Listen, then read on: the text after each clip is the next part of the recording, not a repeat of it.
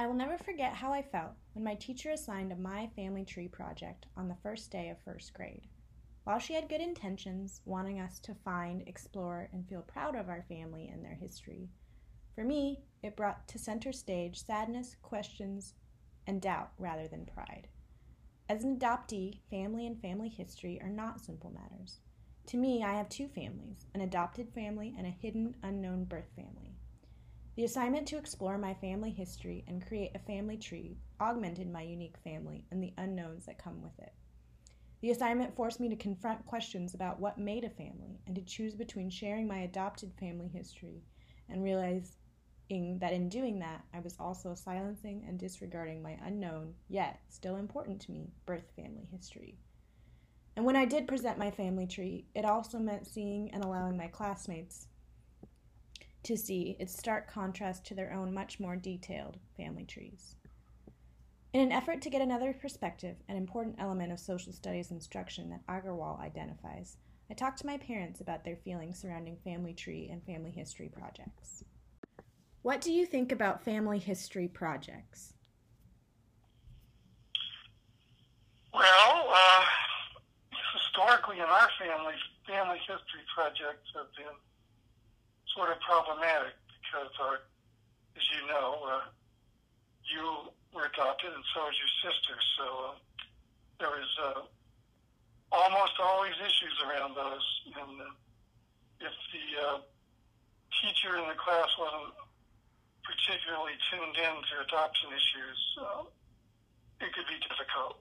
Although uh, I'll say in the school district you were in, um, there seemed to be a pretty good understanding that not everybody fit into the same mm-hmm. same family history mold.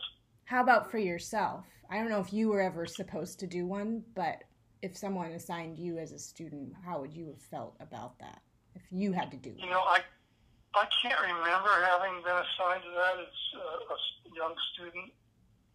I'm sure I would have uh, diligently to find out what I could to put in that to put in that assignment. Uh, even though uh, our family didn't know all that much, and back very far about it, uh, our family itself. Yeah. Do you feel like family is an important part of your identity? Um, that's an interesting question the way we were raised, I think uh, it was, um, for better or worse, um, less so than uh, probably a generation ago. Um, my dad tried to instill some of that family, those, uh, you know, family pride and values into us, but mm-hmm. he, uh, I think uh, by the time that we were around, uh, the the sort of uh, rugged individualist idea had taken over mm-hmm. in our society, and family was, uh, unfortunately, didn't seem to be as important. Do you think it's important for students to explore, share, and understand their family history in school? Um, personally, yeah, I don't um, doesn't seem to me like it's something that's of paramount importance in a person's education. Although I must say, if um, if it's you know not something that's explored somewhat at home, uh, I guess it might be the only opportunity for you know somebody to actually think about some of those things, and it it might be more worthwhile. But in general, I'd probably rather my students' time be spent in mm-hmm. other ways. Okay, thank you. That's perfect. I found hearing my dad's reflections on family history projects and assignments really valuable and interesting. I appreciated hearing his perspective as the father of an adoptee, both because it supported my own feelings around family history projects but also because it showed how, even for students who are not adopted, family history can be unknown and complex. Another element of his reflections that I appreciated was how he outlined some themes I hope to expand on surrounding the role of schools in supporting students' exploration of identity and family history. It is important to note that inherently family history exploration is not bad, and I would not want it to be considered as such. Indeed, it is an important part of anyone's identity, and that is what I argue. Identity exploration is important, but it does not have to be situated in something as personal to students as family, nor should it necessarily be something that is shared with others. What I really appreciate about this particular project, the Critical Family History podcast for our social studies course, was that it did not define family in such limited terms as the family tree project I completed in first grade. Instead, it allowed us the space to take the project where we felt was comfortable. Though I would argue that perhaps a more appropriate title should be reframed to be an identity history podcast, which takes away the somewhat defining word family that can cause a lot of anxiety and stress for particular students. Again, family history, history projects are well intentioned. Often, in fact, they are in line with state standards for social studies. In fact, in Washington state, first grade students are expected to learn about families and their communities. One of the standards that is a part of this theme asks that students create family timelines to show events throughout their family history. While it is not a family tree per se, this standard does ask that students delve into, explore, and share their family and know its history. I would like to take a critical look at this idea, this standard, and reframe how teachers might create assignments that follow it. I argue that it should be reframed to instead allow for students to explore their identity and important events in their lives, rather than situated just within a family structure. This acknowledges adoptees who may not know or be comfortable with sharing family history, as well as the experiences and perspectives of students whose family histories may be traumatic or complex. Reframing standards and projects is in line with what Agarwal, author of the book Social Studies, Literacy, and Social Justice, argues for inclusion of multiple perspectives in social studies instruction. By considering there are many ways families are formed, different feelings, experiences, comforts, and ideas about discussing this very personal topic, teachers allow for multiple perspectives of students to feel safe and acknowledged in the classroom. They, it allows them to see their identity and history as either related to family or situated in other ways that they feel comfortable sharing. Furthermore, I agree with Christine Sleeter that everyone has roots and our roots inform how we see the world. Yes, everyone has roots, but how do teachers account for these roots when these roots may be unknown or traumatic for their students? My question is should students have to confront those difficult roots and share them with their teachers and peers? And is it okay for teachers to ask students to engage in this work with those considerations?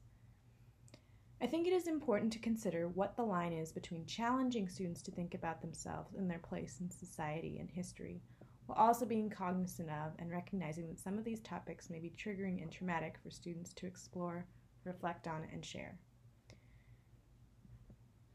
Students should understand themselves as placed within socio-political context, but it does not require that they deeply share information about their family and their histories. And another important consideration before doing any kind of identity work, whether it is family based or not, is that teachers must create a classroom community and relationships with their students that are built on trust, understanding, and care. Mary Cowhey, a social justice educator and author of Black Ants and Buddhists, gives me the inspiration for how to do this. She asks teachers to listen to children you know, pursue their burning questions, tell and retell their stories.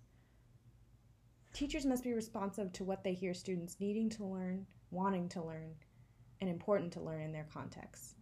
She also asks that te- students and teachers collaborate, that teachers share their own experiences while students share theirs as they feel comfortable. As a teacher, I would like to embody this practice, ensuring my students know about me and I know about them in ways that feel safe and appropriate for both of us. I would also like to engage students in critical thinking at the same time, but not in ways that will be the detriment to their learning their, and their experiences. So, we've looked at how critical how f- family history projects can be problematic. But how do we create projects and assignments and critical thinking for students in ways that are appropriate? Tracy G. Scher, in the article International Adoption Information for Families and Educators, provides some guiding principles for teachers to consider, particularly in, related, in regard to adopted students and potential assignments around families and family history. I would argue that these could also be expanded to include students whose family histories are traumatic or complex. She says that teachers should ensure assignments do not single out any child or family as unusual. This is important because there are many different ways families can be formed and many different experiences with family, and to single anyone out is unfair and unjust. She also argues that some children may want to share information about adoption or their both cultures, and some do not, and therefore a child should never be forced either to share or suppress this information. Finally, like Cowhey, she emphasizes the importance of communication with parents and families when doing work considering concerning identity exploration in family. I would add to her recommendation that teachers should also seek to reframe standards into explorations of identity and parts of identity students wish to share, rather than limiting identity and family explorations to family. In sum, it is important to encourage students to see themselves in history and engage in critical thinking and understandings. But first, we must ensure they feel safe enough to share their stories. If they are in a space where they do not feel safe or where they are forced to confront questions and experiences that are triggering, traumatic, or unknown, then we are not doing this justice. For myself and other teachers, I hope we can embrace a model that encompasses cultivating an understanding of students with their experiences and histories, building trust and meaningful relationships with them, creating a safe classroom community that invites students to both explore their multidimensional identities, including, if they wish, family, but also expanding beyond it, all while building their critical thinking skills and learning of history, society, and their positionality within it, within both as participants and agents of change.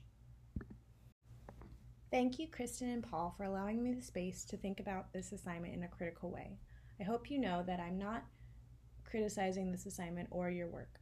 I've really enjoyed this process of thinking about how I will teach my students, and how I will engage them in critical thinking, history, family, and identity work.